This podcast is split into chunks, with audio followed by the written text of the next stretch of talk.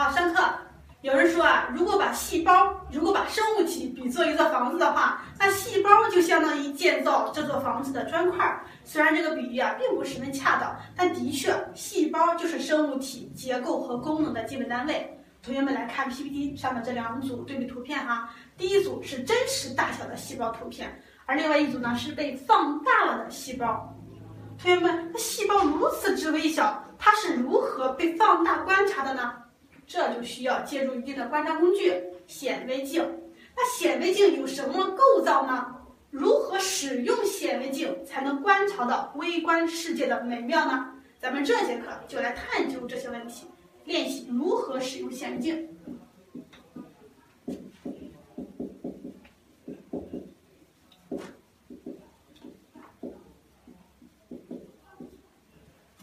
想必同学们都已经看到了，在你们每个人的实验台前面啊，都放了一个镜箱，里面放的就是咱们今天的小主角——光学显微镜。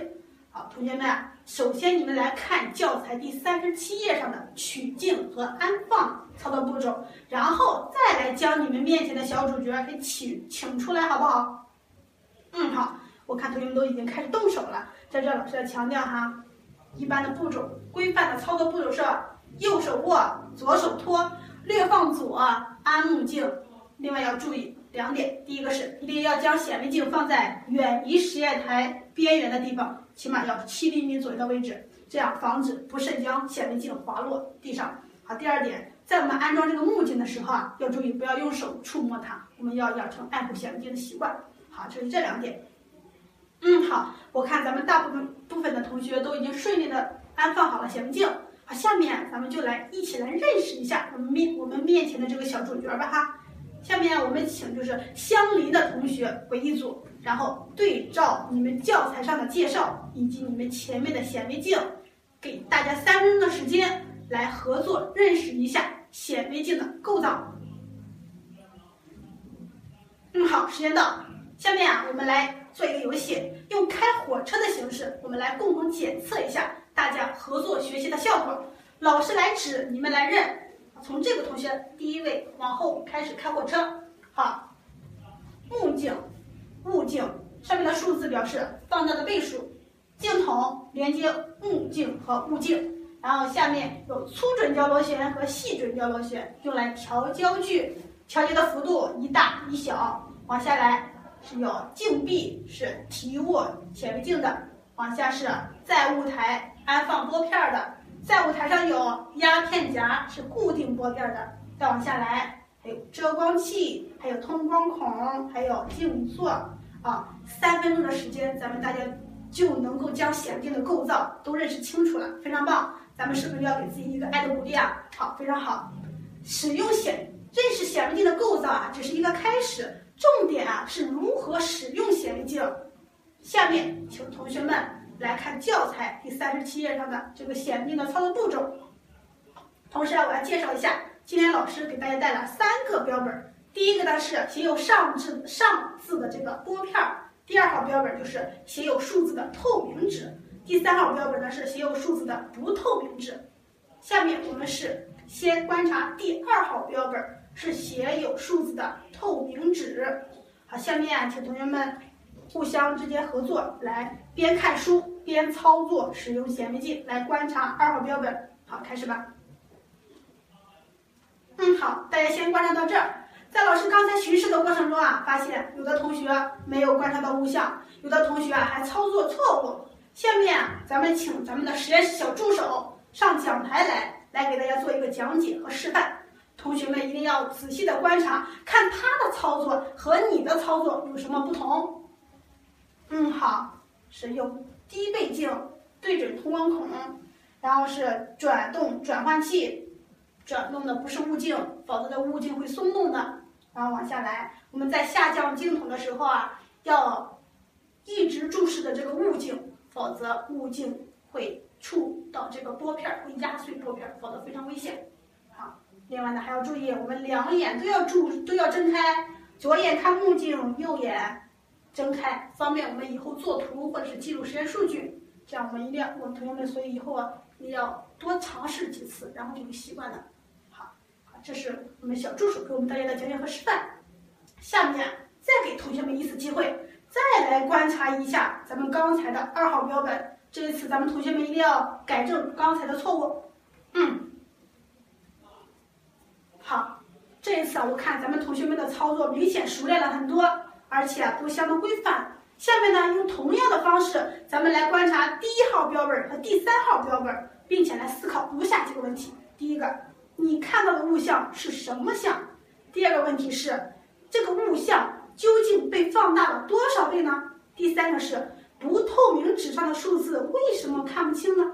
第四个问题就是，一个视野中放大倍数不同，那这个细胞的数目和这个细胞的大小有什么不同呢？好，请咱们同学们带着这几个思考题来进行操作。嗯，好，到这儿，哪个小组来说一下你们的实验结果？好，第一小组来分享一下。嗯，请坐。第一小组第一个问题，他说啊，他看到的物象是倒立的物象。第二个问题呢是这个物象的放大倍数是目镜和物镜放大倍数的乘积。其他小组有没有不同的意见？啊非常好，看来都非常同意。好，咱后两个问题啊，请第二组的同学来看。好，第二组同学，啊，第三个问题，他看到的是这个，由于放大倍数越大，这个物象就被放大的越大，那这个同样的视野里看到的细胞的数目啊就越少。啊，很好。另外呢，是不透明的纸，这里看不到这个数字，是因为不透光，所以看不到。好，这是第二组的回答。其他小组呢？嗯，看来咱们同学们的实验都非常成功。那好，好，这是我们的观分别观察了一二三三号标本。下面我们就来总结一下这个显微镜的操作步骤。第一个就是取镜和安放，第二个呢就是对光，第三呢就是观察。好，下面咱们做一个小小的比赛。两人为一组，轮流起立操作，限定两分钟找到物象。然后相邻的小组呢，就按照我下发的这个显微镜的操作评分标准来给他们打分儿。咱们来看哪个小组做的又快又好哈。嗯，好，咱们经过刚才激烈的比拼啊，结果已经出来了。靠窗的这靠窗的这两个同学啊，表现的非常好，咱们给他以鼓励。好，到这儿咱们显微镜就已经使用完了。那下面应该如何来处理呢？请同学们来看教材第三十九页上的注意事项，然后自己动手操作，将显微镜放入箱中。啊，最后啊还要注意怎么样？还要注意整理好实验台。嗯，好，咱们这节课就主要是学习了使用显微镜。最后呢，给大家一个顺口溜儿：一取二放三安装，四转低倍五对光，上拨片儿七下降，八升镜筒细观赏。然后九退整理后归箱，然后十全十美，你最棒。好，这是咱们这个就是使用显微镜的这个顺口溜。好，这就是咱们这节课的主要内容。好，以后呢还是希望咱们在使用显微镜的过程中，能够规范操作使用显微镜，并且呢还能够养成爱镜护镜的好习惯。好，这节课到此结束。好，考生思考结束，现在开始答题。首先，对于显微镜的基本结构和作用，我的理解如下：显微镜的构造很复杂，种类也很多，但是它的基本结构主要是由机械和光学两大部分构成。现在分别叙述如下：首先是机械部分，它是为整个光学部分服务的一个部件，主要包括以下几个部分：镜座、镜柱、镜壁和镜筒，同时还有载物台。载物台呢，它主要是用来放置标本用的一个平台，而调节器，嗯，是有粗准焦螺旋和细准焦螺旋之分。那上面粗准焦螺旋是比较大的，它主要是用于低倍镜的一个对焦，而小的细准焦螺旋是可以细微调节的那种焦距。那其次就是光学部分，那光学部分主要是由目镜、物镜、反光镜和聚光器这四个部件组成。首先是目镜，目镜它是把接物镜所形成的倒立的实像呢，再放大成为一个虚像。而物镜它上面有低倍镜、高倍镜和油镜。低倍镜主要是啊常用于搜索、观察对象以及观察标本的一个全貌。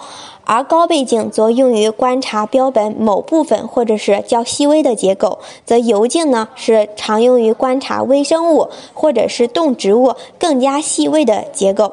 那其次还有一个聚光器，聚光器它能将反光镜反射来的光线呢集中以射入目镜、接目镜或者是和接目镜。最后是反光镜。反光镜呢是显微镜观察时所获得光源的一个装置，它一面为平面镜，一面为凹面镜。那转动反光镜呢，可以使外面光线通过这种极光器照射到标本上。使用时光线强呢，用平面镜；光线弱时用凹面镜。以上就是我对显微镜的构造和作用的一个理解。谢谢各位考官，我的答题结束。